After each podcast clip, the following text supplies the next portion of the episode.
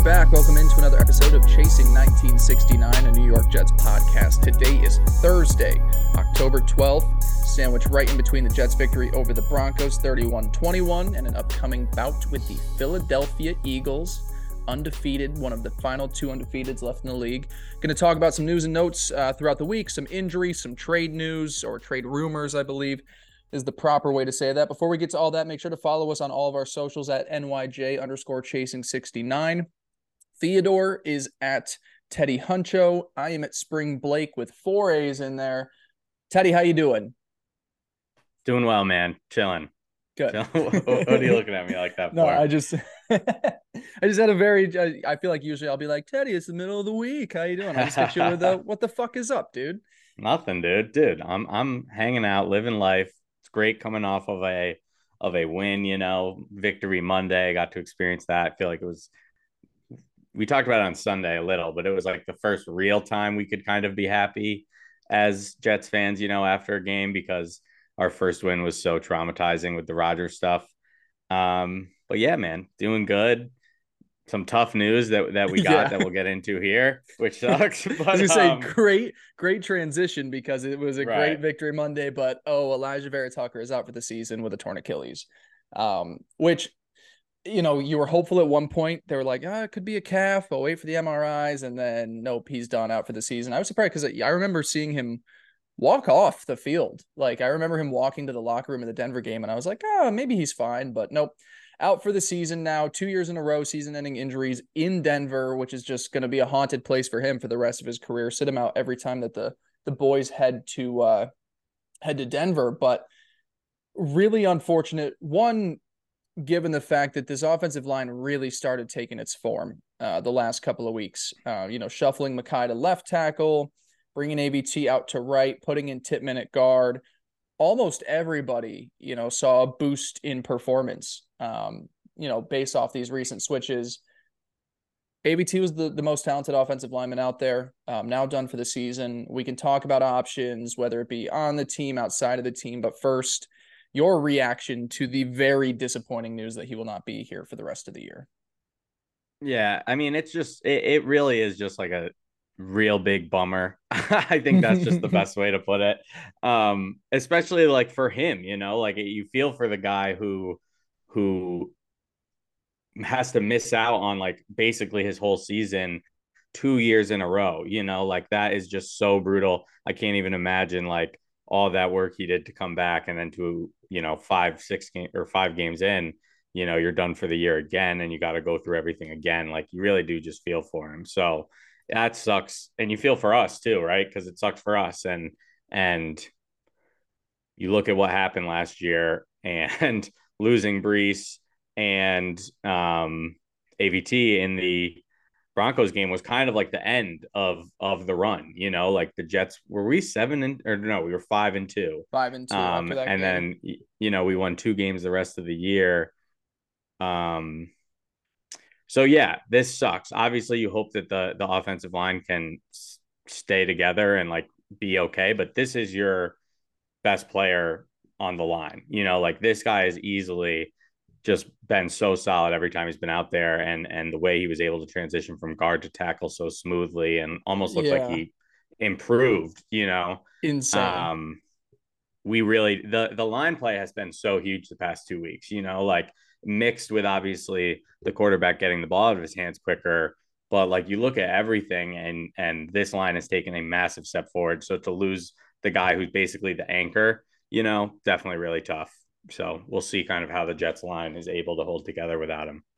Yeah, to to be an all pro guard, um, and then come back from a season ending injury, still be playing at an all pro level at guard, and then oh, we're kicking you out to tackle, and like you said, was better at tackle. I mean, that's that's just a, a piece you can't replace. And you know, I feel when I you know think about these last years, like I feel for Saleh so much in this. Like yeah, dude. he has got a damn good team to like coach up the last two years and last year the injuries kind of derailed things and, and the quarterback play did as well too so you fix the quarterback play the guys get healthy this is the year quarterbacks out in four snaps and now you're still losing key guys throughout there. I mean, even last week, you know, not season ending injuries, but not having, you know, DJ Reed out there, um, or just, you know, a couple of guys that have not been able to figure it out.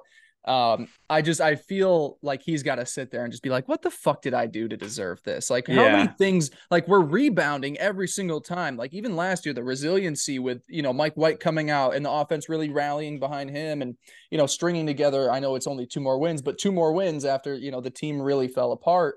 Um, and then this year, you know, starting to rally the last two weeks around Zach Wilson, you're like, holy fuck, are, are the Jets going to be able to get this done? And I'm not to say that the season's over now that AVT is out, um, but it's just one of those where you're like, man, this guy can't catch a fucking break trying to lead this team. Yeah, no, 100%. And like injuries definitely happen all around the league, Sure. you know, but to to to like have Mekhi Becton, right, be drafted and get injured in his whatever it was, sixth game and then come back his second year, get injured, you know, and then for that to overlap with AVT's career, which is which starts with, you know, uh uh whatever I forgot what his injury was last year, but a season-ending injury, and then another one, um, in his what is this his second or third year? It's just He tore you his feel titty, for the right? guy for year. sure. Tore I don't titty. know honestly. I can't Was remember. it a pec or elbow? Um, tore something. I don't know. Doesn't matter. I just wanted to. we probably titty. talked about it last year. I, I wanted to say titty on the pod. Go check out the Broncos pod. Oh yeah. Okay. Well, hey, you got it. Just in. thought it'd be nice to say titty. Got it in the titty. Um, but yeah, I mean, I think I think we will, you know, like the line in general is in a little bit of a better place than it was last year when he got injured with AVT or excuse me, with Mekhi Becton being healthy, you know, and potentially Duane Brown will come back. We'll see what happens. But I do think like this upcoming week, if you see the line just kind of like completely crumble and get destroyed, you know, and the Eagles obviously have a good defensive line, but if they just truly dominate the game, you do kind of start to worry about how this offensive line is going to perform throughout the season. But if they're able to kind of hold your own, you're like, all right, well, maybe we can hold water a little bit and they'll fight back and, you know, Mhm. do what they got to do. and talking about fighting back, Mekhi Becton, who left the game last week a couple of times, you know, uh, Robert Saleh was, you know, had gave him nothing but praise. Full quote credit to credit to him. Man, he's toughing it out because I know that knee as games were on, it hurts. It hurts, and he's such a big man too. So it's a lot of human on that leg. He's fighting, but he's fine. We're managing it. We're doing our best to help him get through the week. But uh, credit to him that he's grinding through it and finding ways to finish. Who would have thought, man? This I had know. such a positive end to it. The I- but the way that they talk about Mekhi Becton's knee really like it, it it's just this talk of like it just kind of is what it is, you know, like it's gonna hurt. Eh, Like what does that mean? Like what you know what I mean? Like it it just doesn't seem to bode well for for Mekhi, but but yes, his toughness, his resilience was definitely awesome. And but like to see him go down and you're just like, well, what the fuck? Like, are you just gonna I don't know. It's stressful.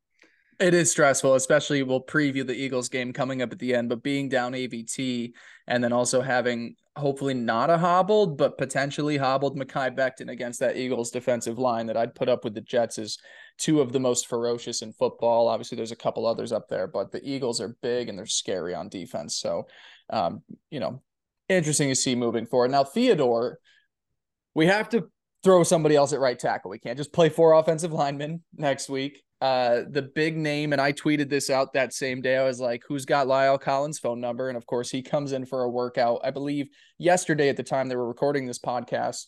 Um, a um, little bit of competition there. He's also working out with the New York Giants, who need offensive line help. So he didn't have to leave the stadium to to finish those two up in, in the same day. So he's the big name that I was calling for in the offseason. You know, he he seems to be a guy that hasn't panned out since leaving Cincinnati. He went to Dallas and Dallas got rid of him for some other younger, cheaper options, but he's been at times a talented offensive lineman.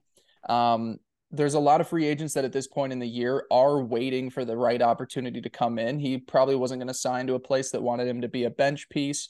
He probably wants starter money if he's going to be out there to compete. So, you know, he's he's taken workouts this week with the Giants and Jets, and then other, you know, other things. You're, you're looking at guys on that depth chart, and it's Max Mitchell, um, you know, who I see your note here. Look decent against the Broncos. I saw on Twitter look decent against the Broncos.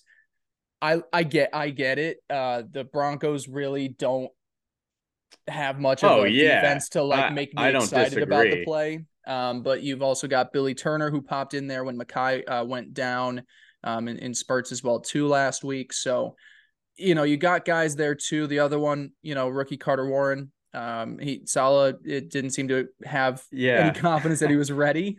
if you want to talk This was- more on that, Yeah, this was this was just funny. I mean, you you watch the press conference and and you know they're asking about kind of who's going to replace AVT. Um, and Saleh mentioned all of these guys. You know, he mentioned back Max Mitchell, he mentioned Billy Turner, and they're asking about Carter Warren. You know, um, and, and Saleh like immediately is just like, yeah, you know, he didn't really have OTAs, missed some time in training camp, like. He's like, I don't want to say that he needs to start improving quicker, but we need to get him to go faster or like something like that where he basically just said it um so it's pretty clear like he doesn't think this guy's really ready to go um so if he does have to end up going out there um you know probably wouldn't look the best but i do think max mitchell is you know like he came out and played last year. He he's done this before. I, I think that makes the most sense sense unless billy turner can beat him out but yeah, it I seems like foresee that. seems like Max will be the guy, and and even more so to talk about the way that Saleh promotes from within and not bringing in you know outside names and making them immediate starters or even free agents and a couple guys we're going to talk about later in this pod. You know, Carl Lawson versus uh, Bryce Huff getting snaps, Yeah. or uh, Mecole versus um, Xavier Gipson. Like Max Mitchell drafted, he really gutted some stuff out last year, played through injuries for a few weeks as well too. So it does seem like at least in the short term that he's going to be the option.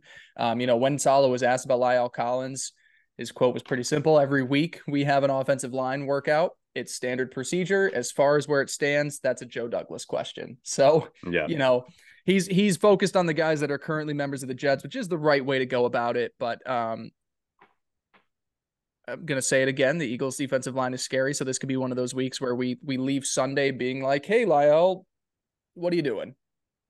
Yeah. Potentially though, could my my thing with La'el Collins is like how um I'm intrigued to kind of see how the Jets handle these injuries and things like that because it's interesting to see kind of like what they view of this year, you know, and like are they going to be willing to pay up a little bit for La'el Collins, you know, like wherever their cap stands right now? And and are they going to like deal capital for guys or we're like whatever, you know, like just in general, I'm I'm intrigued to see what their approach will be. Um so I do worry a little bit about that with La'el Collins like how bad are they going to want to pay him? Like will he just take a better offer somewhere else?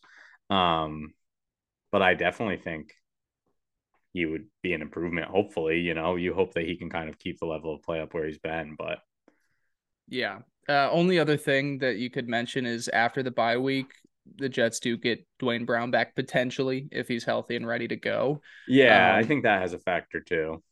and and he was Isala was asked about Duane Brown actually potentially playing right tackle.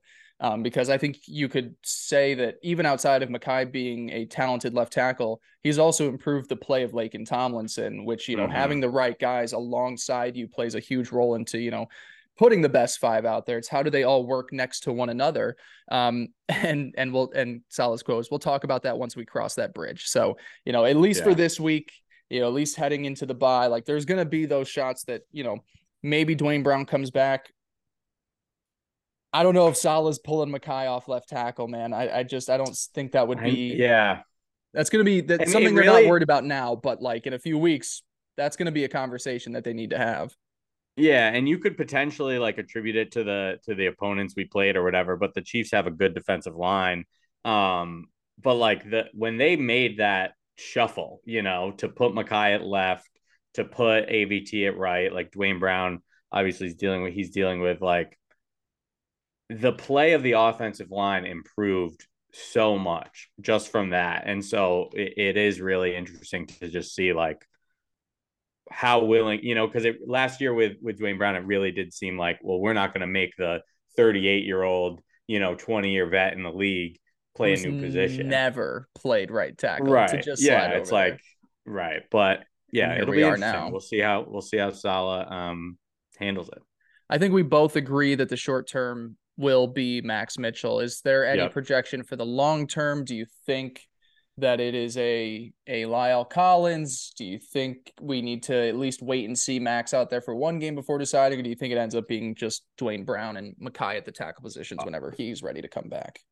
Yeah, I, I most likely I think that there probably won't be an addition. Um, I think the most likely scenario is that we roll with the guys that we roll with and just like kind of see what happens. I definitely think that when Duane Brown's healthy, they're gonna put him back like they're gonna give him that nod and put him in the lineup. They're not they most likely won't keep Mitchell in over him.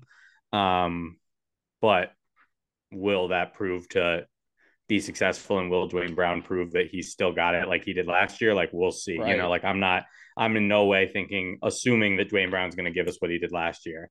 Um so yeah, wait and see. But this is a tough Robert Saleh quoted it as a baptism by fire um, for mm-hmm. Carter Warren. And I think that's a perfect way that you can kind of describe whoever goes in for um, at right tackle against this Eagles team, you know? Jeez. Yeah.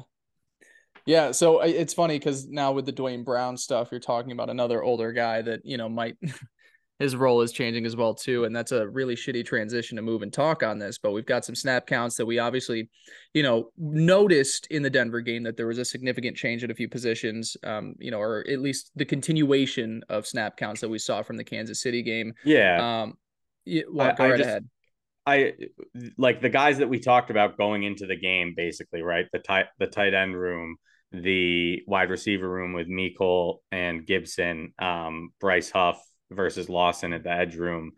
All those things we kind of talked about last week. And we, you know, Blake, I think, was very solid on the, yeah, it seems like this is the way the team was going. And to me, I was kind of like, I wouldn't be surprised if these veterans, if they kind of forced them in.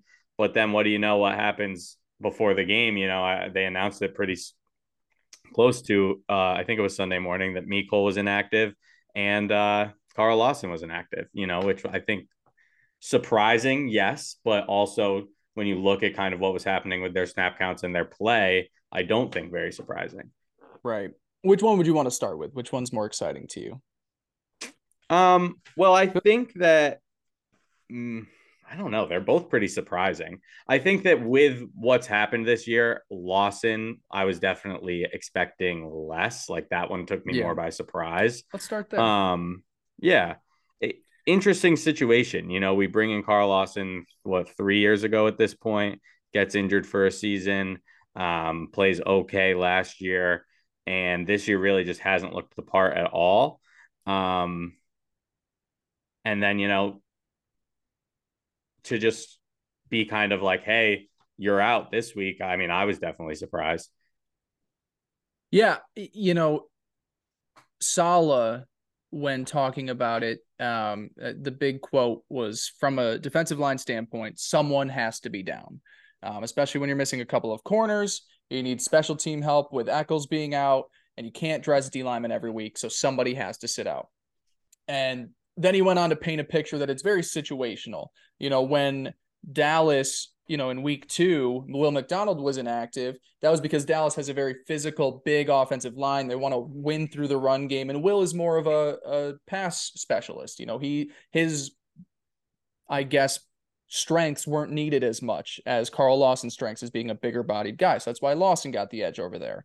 Um, and then this past week, it really came down to well, we know that Denver without Javonte Williams um, and with you know Russell Wilson at quarterback, they were going to be a pass happy offense. So Carl Lawson sits down because he doesn't have as much of a his strengths wouldn't be utilized as well as Will McDonald's in that game. So it does seem like it's very situational, but situational or not, this is a guy that you paid big money for. The injury sucks, and he hasn't been the same since he came back from the injury. But now we're seeing this point where it's like, look, what is the future of Carl Lawson with this team? Yeah, and I, I I do think when you kind of take a step back, like the fact that our you know a veteran signing from three years ago who never really established himself like the fact that that guy i i guess my point like what i'm trying to say here is it's not surprising that we are shuffling people around, right? Like Will Mm-hmm. McDonald sat out a game, Al Wood sat out a game. Um, but the fact that Carl Lawson is kind of in this rotation of guys that were willing to just sit down, I think is a surprise and at least a disappointment, you know. But you do look at the emergence of Bryce Huff and you say, hey, this is a guy who's playing like one of the best edge rushers in the league when you look at some of the metrics and and um, you know, just the play on the field, honestly. And you pair that with a Will McDonald and a Jermaine Johnson, who are fast guys who you've put a lot of draft capital in first round picks. You need those guys to hit, you know. Um, so like, is it the end of the world? No. Surprising, sure, but it's like uh, it's it's like the sunk cost fallacy, you know. It's like sure we paid for Lawson, but let's move on if he's not as good as these other guys. And I Right. think the real story is going to be, you know, next week is it okay? We like Lawson's skill set here. Let's bring down Will McDonald, or is it hey, we think these other guys bring more juice? I mean, I think this it was the defensive line's best game. I mean, sure we were playing the Broncos, that helps, but it, it it's just one of those things like when your guys are performing, it's hard to take them out. So, uh, you know, I will be very, very interested to see how they handle this this week and if Lawson gets the nod or, you know, has two weeks in a row not suiting up.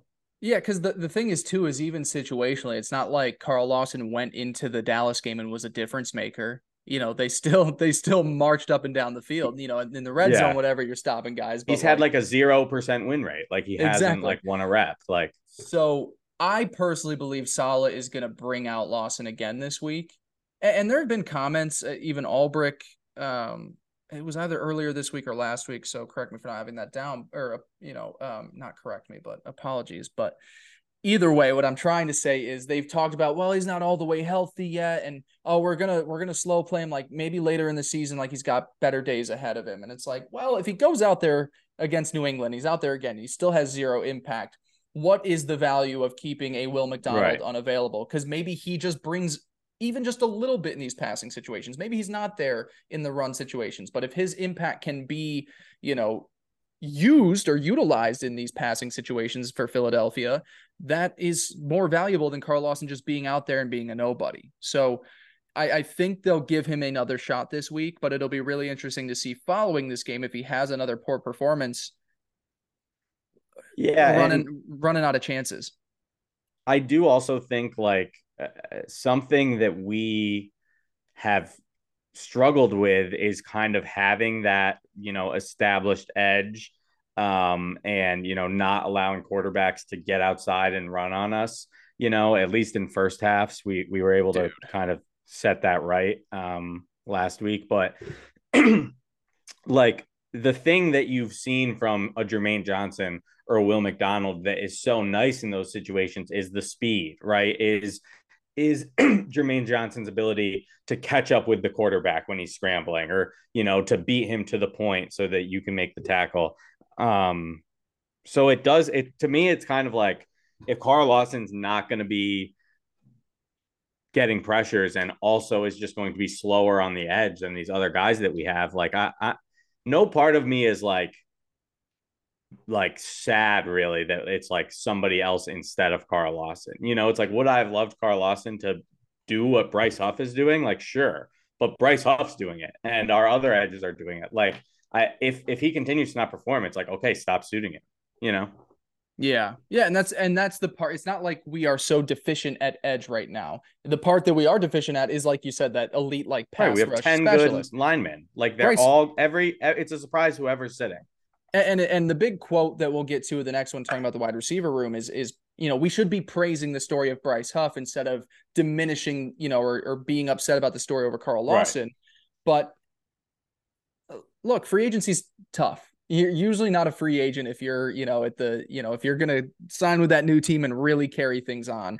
I mean, I'm trying to think of guys that you know hit free agent, the open market, they go sign a, a nice deal somewhere else. It, it doesn't happen that often. Usually, if you're a good player, your team keeps you, especially with the franchise tag, like the NFL, especially. Like if you're a good player, you're not leaving that organization for nothing. So Carl Lawson, Especially goes, receivers, like they're either getting traded or Yeah. they're staying with their team. Like that is Now- what happens. I do say that, and at the same time, we've talked this a couple of times. Like there was a chance that the uh, Jets could have signed, and his name is escaping me. He's now on the Bengals, went from the Saints. He was the big other name in free agency with right. Carl Lawson. No, we talked yes, about him Trey a bunch. Hendrickson. Trey Hendrickson. So there are situations where that But- can happen. But this is a, that's a solid scenario of like, yeah, we wanted that guy, but he chose a different team over us. You Yeah. know, like it's not like we chose That's fair. Lawson. Like we got the second best player. It's Yeah. just funny to look back on it because like Jets fans, you know, are obviously optimistic and are like, so we win.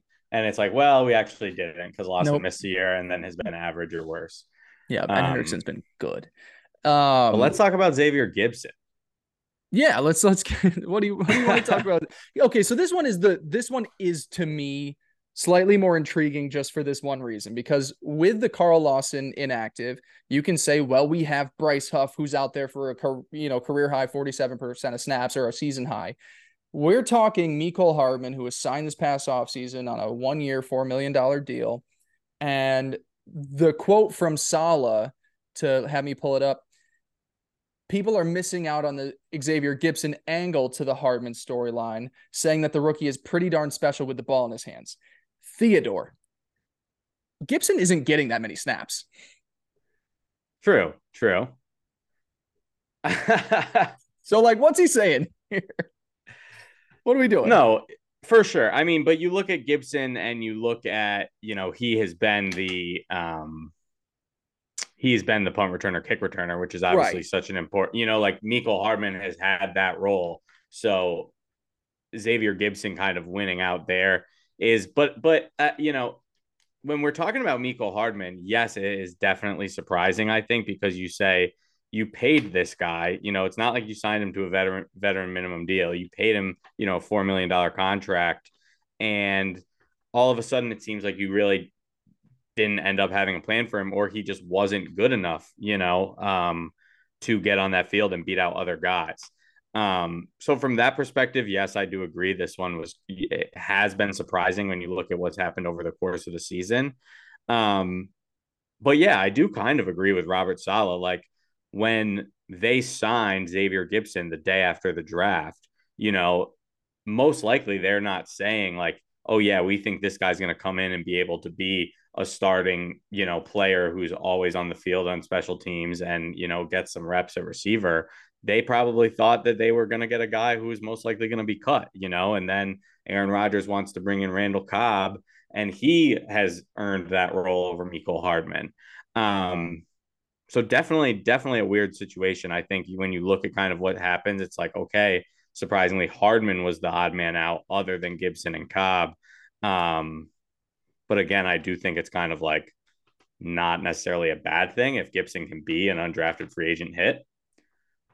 Yeah, that's it, it. Is a good story for him, and and really the answer that I just wanted Saleh to say is like, look, he's the team's punt returner. Like he's just more valuable overall than Mecole at this point. Yeah. Um, but going back to what I was saying when you you you signed Lawson in free agency, I think of it as Mecole Hardman was drafted by the Chiefs. He was there for three or four years, however long his rookie deal was, and the Chiefs don't have a talented wide receiver room.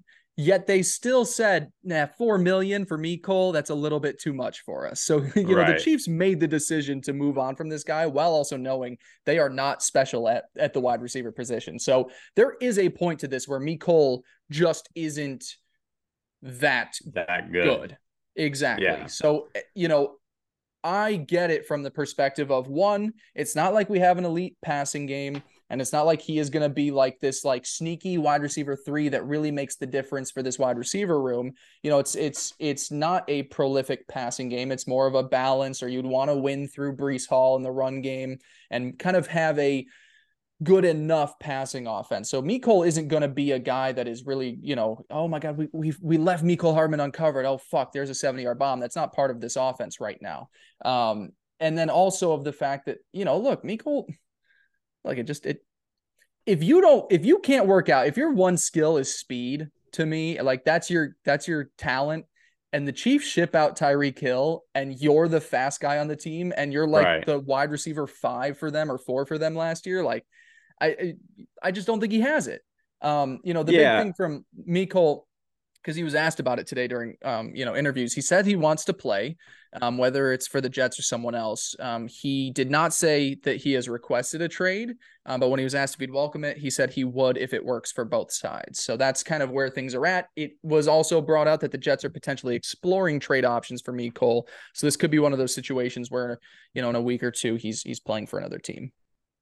Yeah, and I and you know, I think number one, I want to give Mecole credit because I think he handled it really well today. Definitely. And, you know, isn't at all shitting on the Jets organization, you know, or kind of being angry at the coaches. He's kind of just saying like it is what it is, and we'll I'll either get a, a deal to go somewhere else or I'll stay here.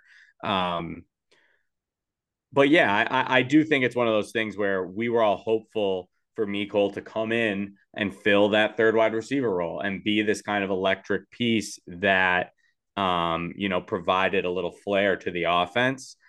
But and it's like with that said, if we didn't have Gipson and Cobb, I think he probably could do that. You know, he could go out and be our wide receiver three and get those reps, you know, but the fact that there's other guys in the room who clearly the coaching staff are just like, we think these guys are better. You know, it's the same thing that happened with Denzel Mims. It's like fans wanted Denzel Mims so bad, so bad.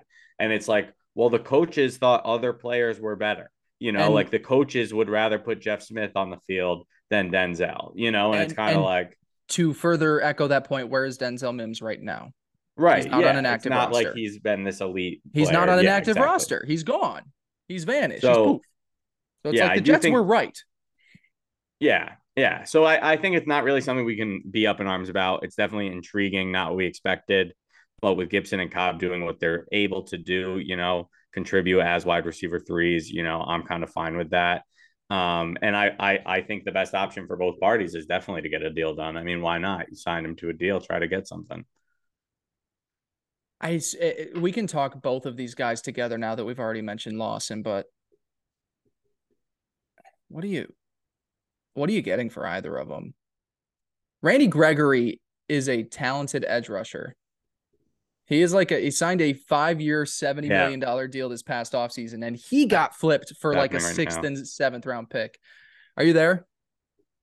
No, yeah, we're good. We're good. Okay, all right. Just making sure you you, you got okay? a little choppy. Yeah. yeah. Sorry, yeah. everybody. No, you're all good. Just making sure. So what I said, Randy um, Gregory got traded for like a flip of a sixth and seventh round pick, and he is a talented team starting edge rusher. So then you're like, okay, Carl Lawson, who's been inactive, right. Mecole Hardman's been at. What are you getting?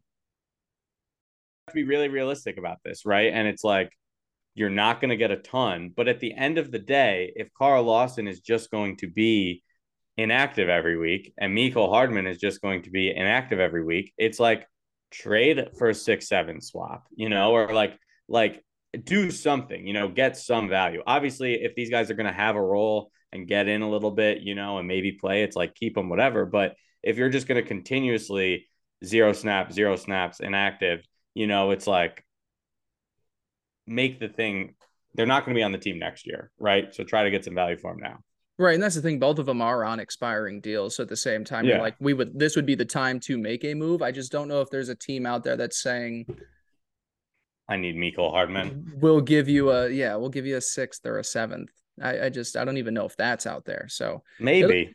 I mean, yeah, we I, traded Denzel Mims for a six seven swap. But but what I'm coming down like I it's not like the Jets have three or four prolific wide receivers that are keeping Mecole Hardman out of the lineup.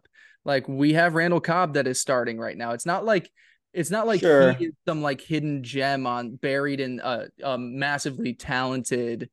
You know, I do think Bengals he is depth chart a good enough player wide. to play though. He's not just like a throwaway like you know, like I, I, don't, you know, he he played for X amount of years on the Chiefs and was able to be productive. You know, whether that was an established wide receiver one, no, but he was able to be a productive NFL player. So I, I think there would be some type of market for him.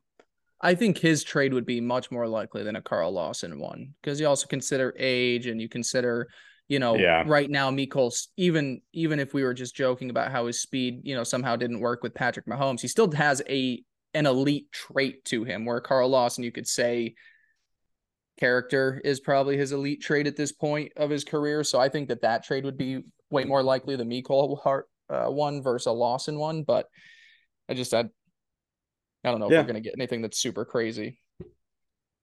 I'd agree with you. Anything else snap count wise? You know, uh, Uzomah had a, a strong week against Denver. He outsnapped Ruckert. Um, he's grading surprisingly enough as the third best uh, run blocking tight end in football right now. Um, eighth best tight end grade wise overall.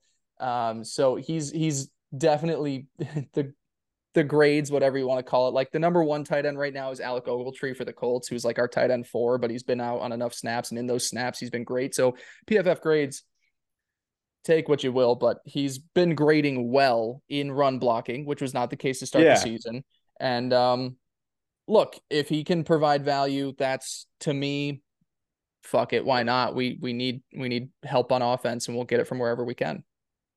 Yeah, I, I, I, I've never thought that um, Uzomah was like a bad receiving option. You know, it was always kind of the blocking. But if if we're able to have an offense, you know, that's able to pass the ball, which we've been able to do the past two weeks, um, I think he's like fine. So that was kind of the one. These other two scenarios we had predicted, or at least speculated that the new guys would kind of overcome the vets, and that did happen. And then this one, you know, Uzomah out snapped Ruckert. Maybe that one we will hold off a bit, but Ruckert at least has been playing more, and they're Yeah. using him in the run game.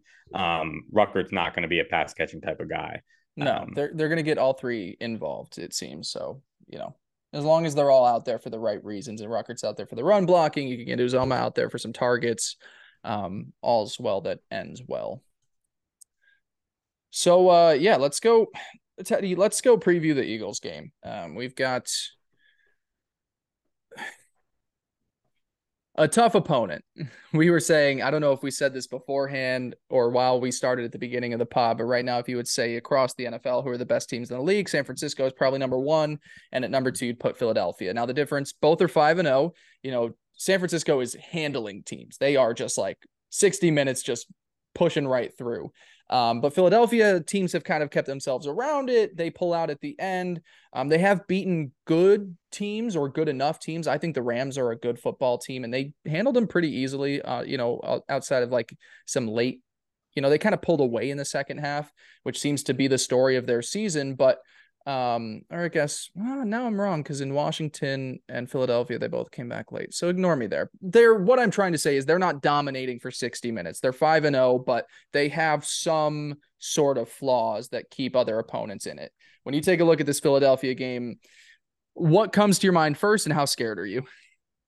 Yeah, I mean, this Eagles team's very, very good. Um, and and I like the way you kind of set that up with them because they have been this this team that has, for some reason, just like not fully clicked, and people have you know fans and and you know analysts have like negatives to point out about them. But with that said, they've won every game, and outside of you know some moments in the Commanders game and some other spots like they've really been dominating it seems or at least controlling the game the entire um their entire season basically. Um so definitely definitely a really good team. The first thing i think of is their d line and i get scared about their d line and our offensive line and how that matchup is going to go. Um i do want to say you know i got my jets hat on right now. I got my zach wilson jersey on right now. Blake is the guy who's like the Eagles are going to crush the Jets, whereas I, yes, the Eagles are very very good, but I do think we could hang around. I really do. Like I, you know, we were able to play up to the Bills. We were able to play up to the um Chiefs. to the Chiefs. So I don't think it's just like a like throwaway, you know, like oh the Eagles are going to just completely run over us. I do think we can, but you know the Eagles are one of these great teams that kind of match up well against us. Where if they do end up blowing us out, it like won't be the most surprising thing in the world. You know what I mean? Right. Well, you the my biggest reason for believing that is when teams have wanted to on both sides of the ball bully the Jets, they've bullied the Jets. You know, for the New England game, it was more defensively versus offensively. It's not like the the Patriots were putting up points, but Dallas was kind of bullying the Jets defense. Now, the Jets defense tightened up in the red zone, and that's why we had a lot of field goals. And the Jets have throughout the season done a phenomenal job at tightening up in the red zone um defensively. But teams that play a more physical style have had better success against the Jets than the Chiefs, who, you know, have a powerful offensive line, but are, you know, it's Patrick Mahomes and Travis Kelce. It's more of a passing type offense. The uh, Bills are definitely more of a passing offense, not really, you know, hard nosed between in the trenches. Um, and yeah, Denver definitely isn't either. So when I look at the type of opponent that has had an easier time with the Jets, the Eagles fit more of that mantra than, you know, what we've had success against this year.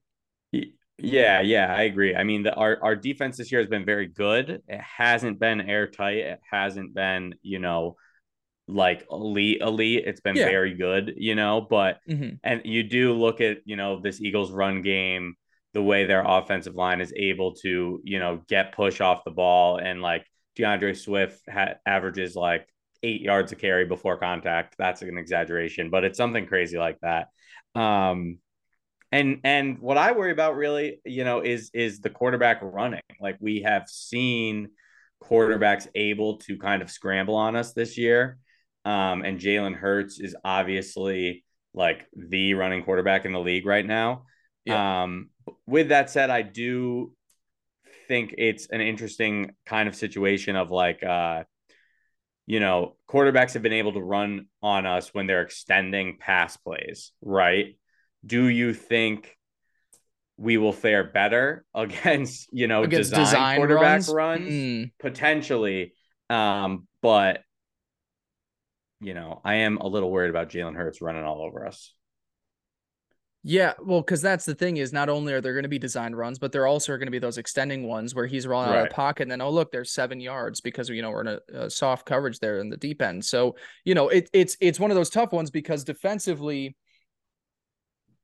they have great wide receivers as well too. So you have to respect the back end. But if you respect AJ Brown and DeVonta Smith, you're giving all this room for Jalen Hurts, and that's been on it. You know, it's obviously one of the biggest things that have made them so successful over the last you know right. year and almost They're a, half team. now.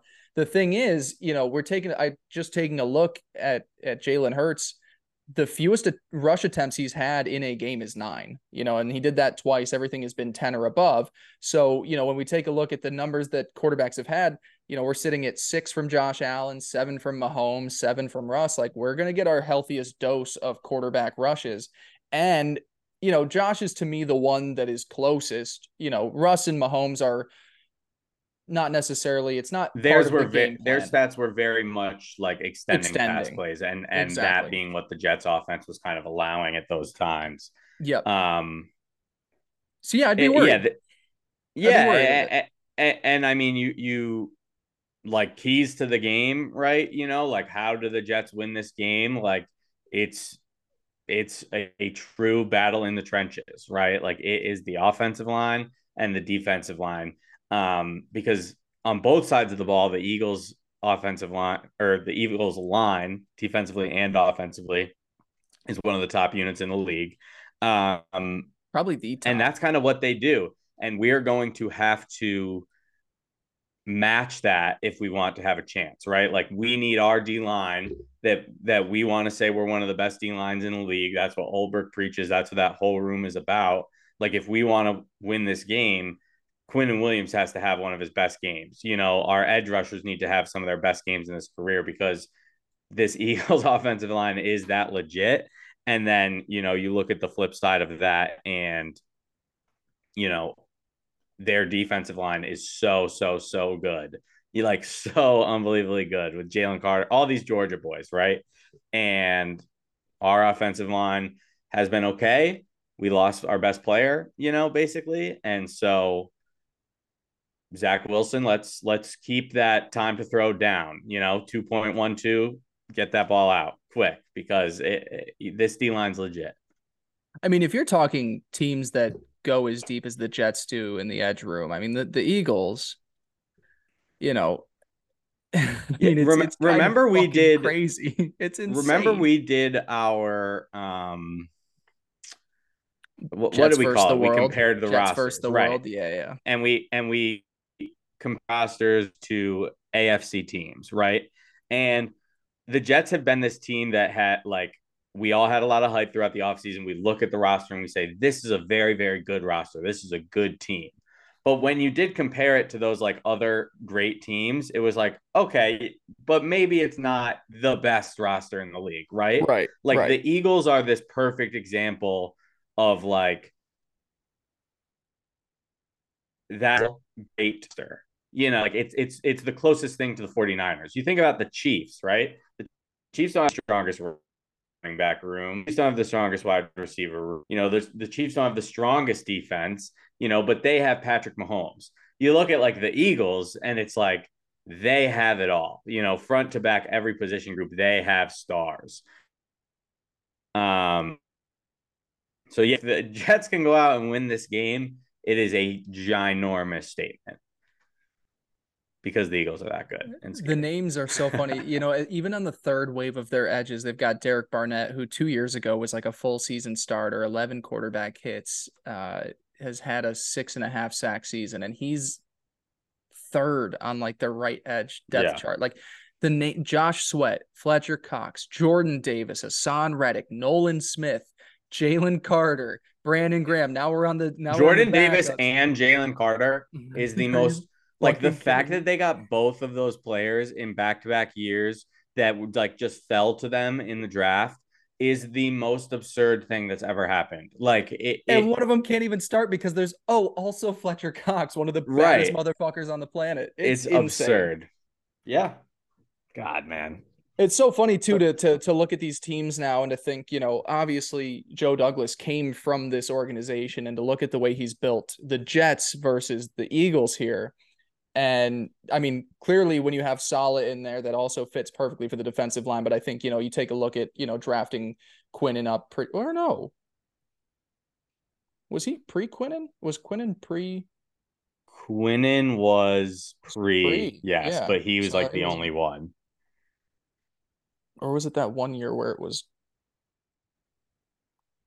Oh, I'm I'm gonna break my brain, you know, because there was that draft where it was Joe Douglas and Adam Gase.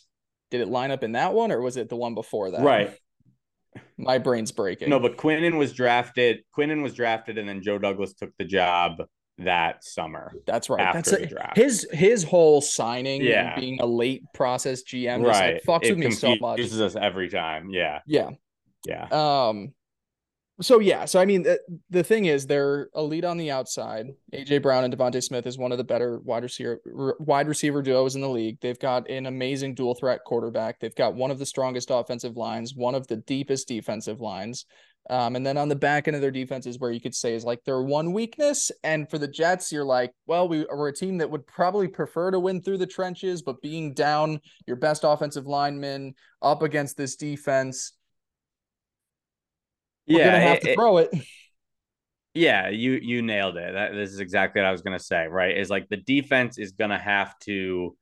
This Jets defense is going to have to kind of like do what they can, and you know we've seen them be able to to kind of limit some of these elite offenses in the league, but at the same time, it's like the Eagles are going to get theirs, right? So it's going to be one of those games where you don't think the Eagles and the Chiefs are similar in ter- you know the Eagles you think of ground and pound the Chiefs you think of throwing the ball all over the place but that they're similar in the way where it's like it, it can easily turn into a track meet where you need to be able to put up points.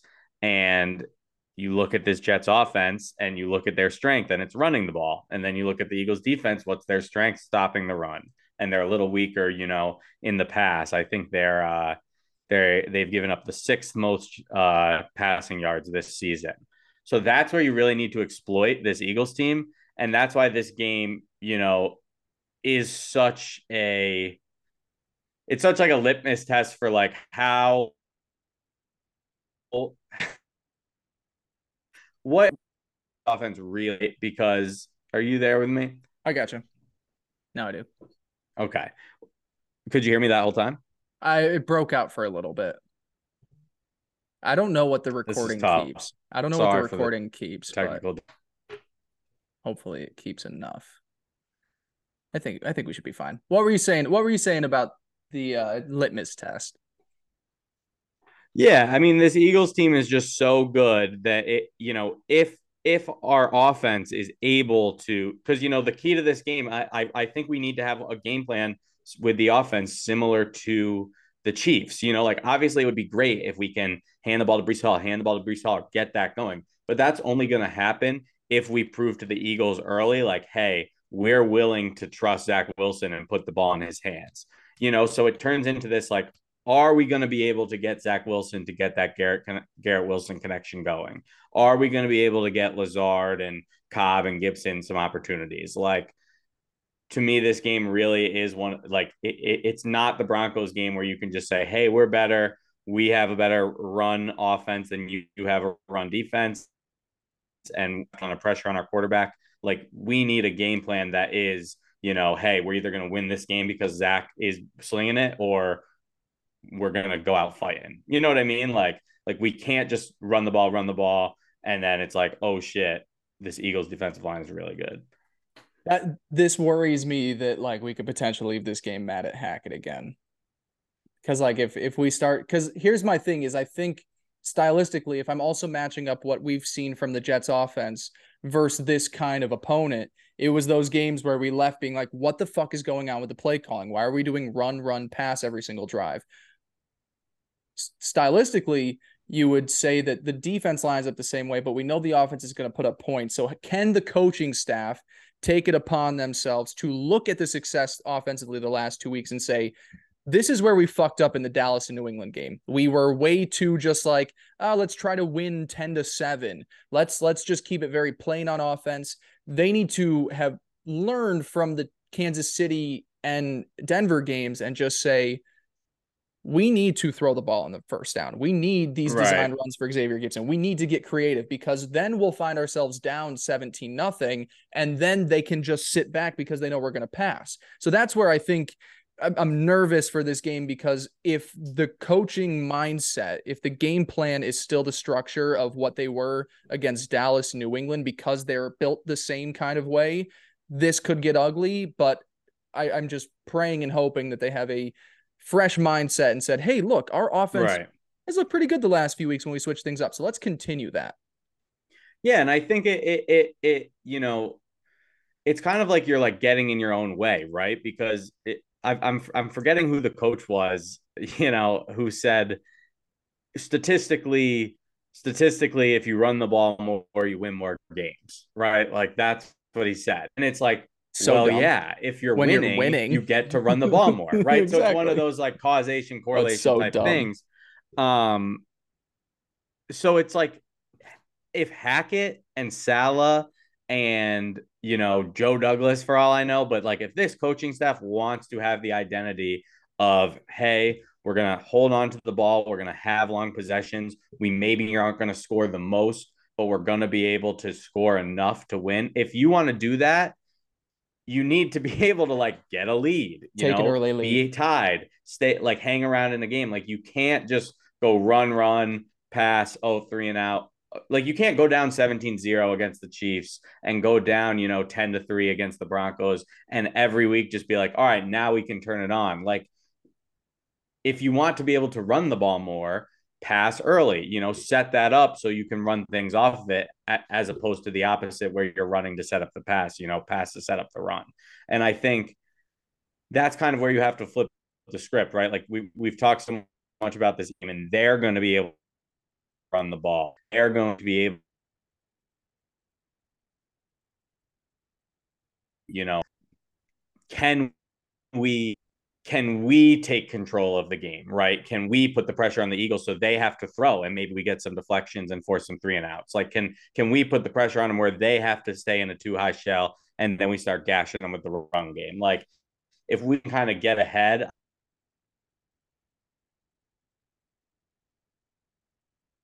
obviously that's but if or even if you want to there, you're gonna have to open this offense up and have that Broncos Chiefs type game plan, you know. So yeah, big test for how I'm going to feel about Hackett this week for me.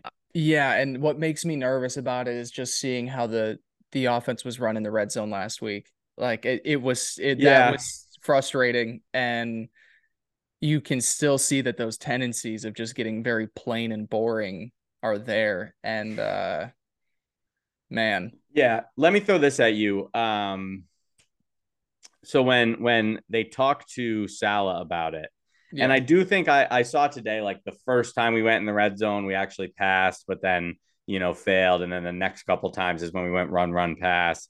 Um, like Robert Saleh's kind of response to that was like, well, you know, we were completely gashing them in the run the whole way down. And then we'd get in the red zone and it's like then we're getting two, three yards and and compound that with mistakes. So it is kind of one of those situations where it's you know, we talked about it a little on Sunday, and I think I was a little more harsh, but it's kind of like, you know, if it's working, keep calling it. But again, I think it's like the you want to see the adjustment, right? Like you, if you, if if they come out and say I want to run the ball, and immediately we're just getting stuff for one yard gains, you want to see that adjustment of like, okay, let's get to early down passing sooner. You know, you can't be predictable because right. when you're talent deficient at key positions like you know right tackle or quarterback you know you need to keep the defense on its toes and you just you're not going to be able to do that if you keep things bland. So yeah this is i the yeah. more and more we keep talking about this i'm like man if if things go poorly like hackett's going to hear it. Hackett's going to hear yeah. i'm just hoping that it's one of those games where like everyone's going to be so like the eagles are just better and then the jets kind of come out and like punch them in the mouth early and kind of shock people. Um but yeah i i definitely when you look at the range of outcomes of this game the Jets having a tough one is is not unlikely. Yeah. Yes. Um but hey, I'm about to pick them to win when we do uh, well, predictions. I was, was, gonna say the only other thing I, I believe we want to talk a little bit about Zach. Um, I know you had a thought that you wanted. To say about us. Oh yeah. Well, yes. Thank you for bringing this up. I, I guess I I just and you know we got the bye week next week, right? So so we can do something kind of like overall then to kind of recap and reset expectations. Um, but I just think we've had such an interesting ride with Zach, right? Because we we started and he really just looked terrible, like wasn't getting rid of the ball, was getting sacked, you know, really didn't look like deficient throwing the ball, but just kind of was too indecisive and too scared to really make anything happen. Mm-hmm. Then you had the Chiefs game, which was this, you know, outstanding performance. Um, where yes, you didn't win the game, and yes, there were still mistakes. But when you just looked at his performance throwing the ball, we really did see things from him we hadn't seen before. We saw decisiveness. We saw him get the ball out of his hands quickly. We saw him be accurate, throw good back shoulder passes, you know, do the easy stuff. That was really, really exciting to see. Right. Um, and then last week, I think, you know, he did fine, what not egregious mistakes not anything that was like, wow, you really just fucked us up there. But I also just think it was um he didn't really do a ton to say like we're going to win because of me, right? And whether that's because he didn't have to or didn't get the opportunity in the red zone or whatever, but you know, you had the big game from Breece. You didn't really see any moments from Zach where, like in the Chiefs game, it was like, we need you to go out and make plays. And he did that.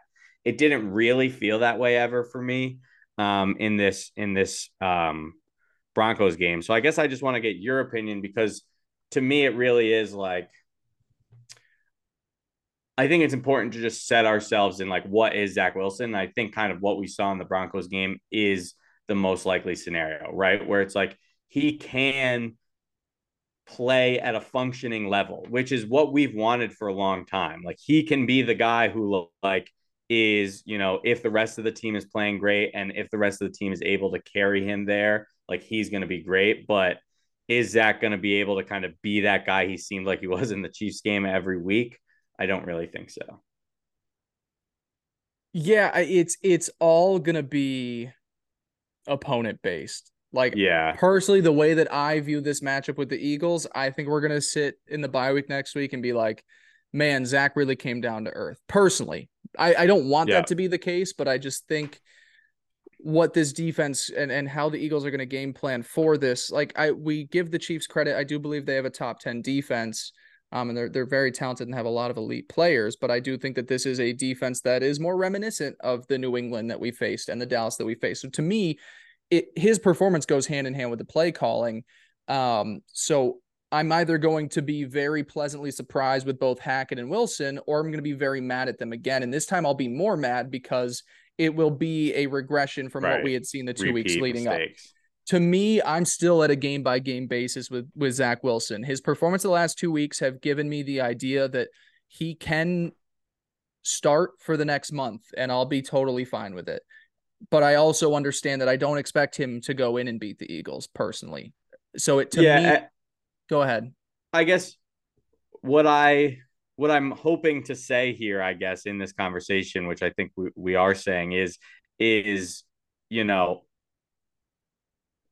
we don't need to like get mad when all of a sudden like Zach Wilson doesn't play really well. I guess because no. it's kind of like, no. well, he's really just not. What have we like, seen? If he goes out and balls against the Eagles, that will be another exciting step after two good games in a row, and that will be like, okay, let's kind of start to see. But you know, we do. I, I I guess I think that is like kind of where it's like, let's just set expectations so that it's not like, well, again, we were hoping Zach Wilson was gonna, and it's kind of just like, listen, Zach Wilson is gonna be a Taylor Heinicke type of guy where it's like sometimes he looks like, hey, this guy can play in the league, and sometimes yep. it probably doesn't. You know, like yeah. that's kind of where we need to set expectations. Yeah, I think Zach Wilson in this current situation is a team is a quarterback that can lead a team to a victory against bad teams. I think he's a team, he's a quarterback that can stay competitive at different parts of a game versus good teams. Um, and against the great teams, I don't know if it fares that well. Um, but I do believe that as important as the quarterback position is, there's so much that is dependent or you know around him to make the quarterback successful. There are a handful of guys in this league that you can say you know, system, skill players. I'm not worried about it because we have that dude. We have Patrick Mahomes. We have Josh Allen, uh, Jalen, if we want to throw another guy out there. Like, there are a ton of guys out there that are just not scheme dependent, not skill player roster dependent. And then there's a ton of great quarterbacks that are dependent. You know, a guy like Tua to me is very dependent on that Mike McDaniel scheme. And I'm not shitting on Tua here, but I think if you put Tua in Los Angeles right now, you're not getting the same results with him and Kellen Moore. You're just not you're not going to be getting that because the skill set doesn't match up. Where it's a guy, when I think of like the world beaters at quarterback, it's the six foot five, 250, can dance around, has a y- arm that can throw it 80 yards. Like to me, those are the guys I can trust that are scheme dependent. To me, Lamar Jackson is not a guy that is scheme dependent. Like, or not is not a guy that is scheme independent what am I trying to say here? I'm like trying to say yeah, like he, he can't to be in a excel. certain kind of system, right? Like certain quarterbacks need to be in a certain kind of system, and those are great quarterbacks that still need to be in that system. So to me, when you are a below average talent like Zach Wilson is, everything around you matters that much more. So, you know, I keep coming back to it this year. I keep looking across the league and saying there are not a lot of great quarterbacks in the league right now. We thought we were entering this like golden era of quarterback play. There's not a lot of great quarterbacks. There are a handful, definitely, that are like above the rest. But you're talking, you know, you've got a Desmond Ridder out there in Atlanta that's not that great. You've got Ryan Tannehill. You've got, you know, Geno who is up and down. Like there are so many starting quarterbacks that you can win games with but you need everything around you to be the right way. So Zach to me doesn't have the talent to then just be a guy that I can say can go out and win those games. But if everything is right around him, if the play calling is right around him, you can stay competitive with Kansas City. You could stay yeah. competitive with Philadelphia. And I think we're like to be right. We're like finding my point here where it's also kind of just like this that's a good thing for Zach Wilson, right? Like if he if he is good enough to like be the starting quarterback for the entire season and win us some games and potentially like keep us in the playoff conversation, that is better than any of us expected him to be. I guess, like the, coming into this season. The reason that there is all of this animosity toward him is because he was drafted second overall.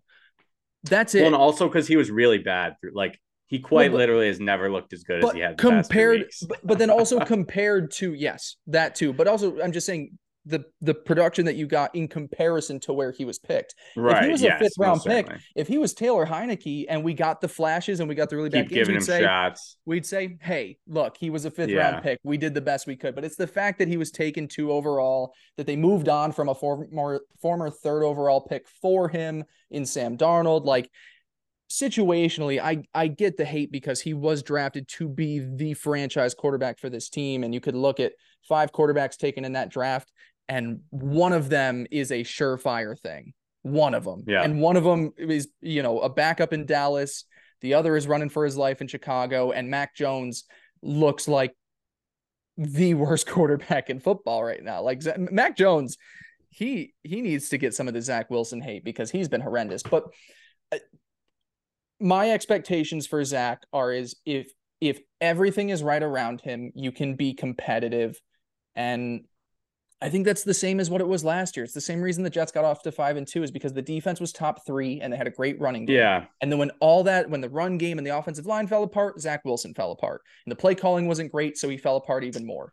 So True. I, I I do think last year it was more we were winning in spite of him, and, and he like like he definitely has looked better these past two games. right. Um, no, that you that's a good point. and you know all of this to say, it's just kind of like I I don't even know, but but you know, hey Zach, if you go out there and show us something again, maybe I'll continue to change my tune. And that would be really exciting for me. I'm just trying to really re- reverse jinx myself into Zach becoming you know, a Super Bowl winning quarterback. You, you know what I really wish is I wish I wish that the Jets had the Patriots this weekend because I just want to see. Oh my after god, the I'm last so two sick of weeks- losing to the Patriots. That's what I'm saying. So is like the about it. Patriots right now are one of the worst teams in football. And and and to me, I still have this feeling that if Zach went into Foxborough, we'd lose again 13 to 7. Like that's where I still am with Zach Wilson. Is like for some reason I just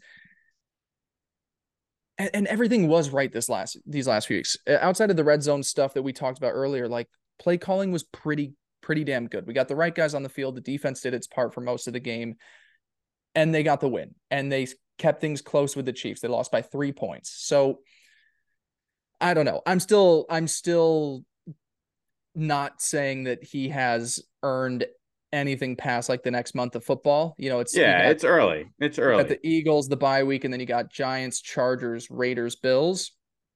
If you can get out of that two and three, cool. If you can Yeah, go three no, and two, yeah, I feel it- better. But it's um, you know, my all down expectations. to how I he guess, actually plays. Yeah, I guess I'm I am in a happier place because of the last two weeks than we probably have been in a while with Zach Wilson, probably ever. Um, Definitely. but it could just take one bad game for me to go right back to thinking the same thing I thought against Dallas or New England. Yeah. Yeah. I think that's why it's just scary Like- that we're playing the Eagles. Well, that's what. I'm saying. Like those two last games, we could just look at and be like, that was a really cool anomaly of his career. And then it just sets Right. right back down into what we've always known about Zach Wilson. So he's earned the right for me to continue to be disappointed Curious. in him. Or yeah, exactly. True. True. Yeah. Okay. That's fair. Hey, maybe that's a good thing. That would that would imply expectations, right? Yeah, yeah. Teddy, well, give me a final score. good question. This is what's hard for me is like if I think the Jets are going to win this game, I think it has to be kind of one of those low scoring dog fights. But it's just like how well are we going to do it really keeping points off the board for the Eagles? Um so I think I'm going to go the Jets score 23 to 20 Jets. Two touchdowns, three field goals for the Jets, and we win the game. We hold on. Nice. I'm going to go 24 7. 24 10. 24 10. I'll go 24 10 Eagles. Um, That's fair. I, 24, not bad. They've scored in the 30s three times this year. Yeah, and, Um, like, so that's- them a little bit. Like 24 is not bad to hold the Eagles to. That's one of those games. Like if the Jets score 10, I can imagine that that Yeah, maybe I should go. the little bit higher. reaction won't be no, but 24 you know. 14. they're a good team. 24 14. Give me that. Okay. I, I do think that this is an under game. I would take the under 41. I do think so too. I think that will Um, bounce back after the Jets hit the, an over, a very important over for you last week. for everybody. For I, we got the whole Yeah. group chat going. Scott had a lot on it. I had so much on it. Did you put anything Hopefully the it? listeners, yeah, you know I took You it with it? you. Okay, good. Hopefully the listeners had it. the fun one. Yeah. Oh, anything All else, right, brother. All good. Now let's just let's just try to win this game this weekend. Yeah, yeah. Stay competitive with the good teams. Honestly, if you gave me if you gave me that we lose 23-20 like the Jets did against the Chiefs, I'll take that. yeah, I mean, I I, I do I do think it. That's one of yeah. That's a, like it. obviously you want to win, but the Jets hanging around would show us something. But like with that said, like uh, again, you know, like we we go into the Chiefs game and we're like, well, it's the Chiefs against the Jets who haven't done anything, and we're able to kind of show up. Like I I, I you know If play the you game for a reason. if you can hang around with the two teams that were in the Super Bowl last year, I'm gonna be happy with that because Yeah. everything we've yeah, seen like, with Zach Wilson, Whatever under the helm, happens this week, that- there Yeah. will be like reactions to it. But if it goes poorly, it's kind of just like you got to hold water, you got to get through the bye, and the schedule's going to open up. You know, Yeah. and that's kind of like what you got to think. look But playing the Giants, one, playing the Giants after the bye is gonna feel amazing. It's gonna feel Yeah. great. That's gonna be a, we better be a win that great game. game. We will. Yeah. All right. Well, thank All you right, guys for listening. Follow us on all our socials at NYJ underscore Chaser69, Teddy at Teddy Huncho. I am at Spring Blake. We love you. We appreciate you. Enjoy the game, and we'll talk to you next week. Peace.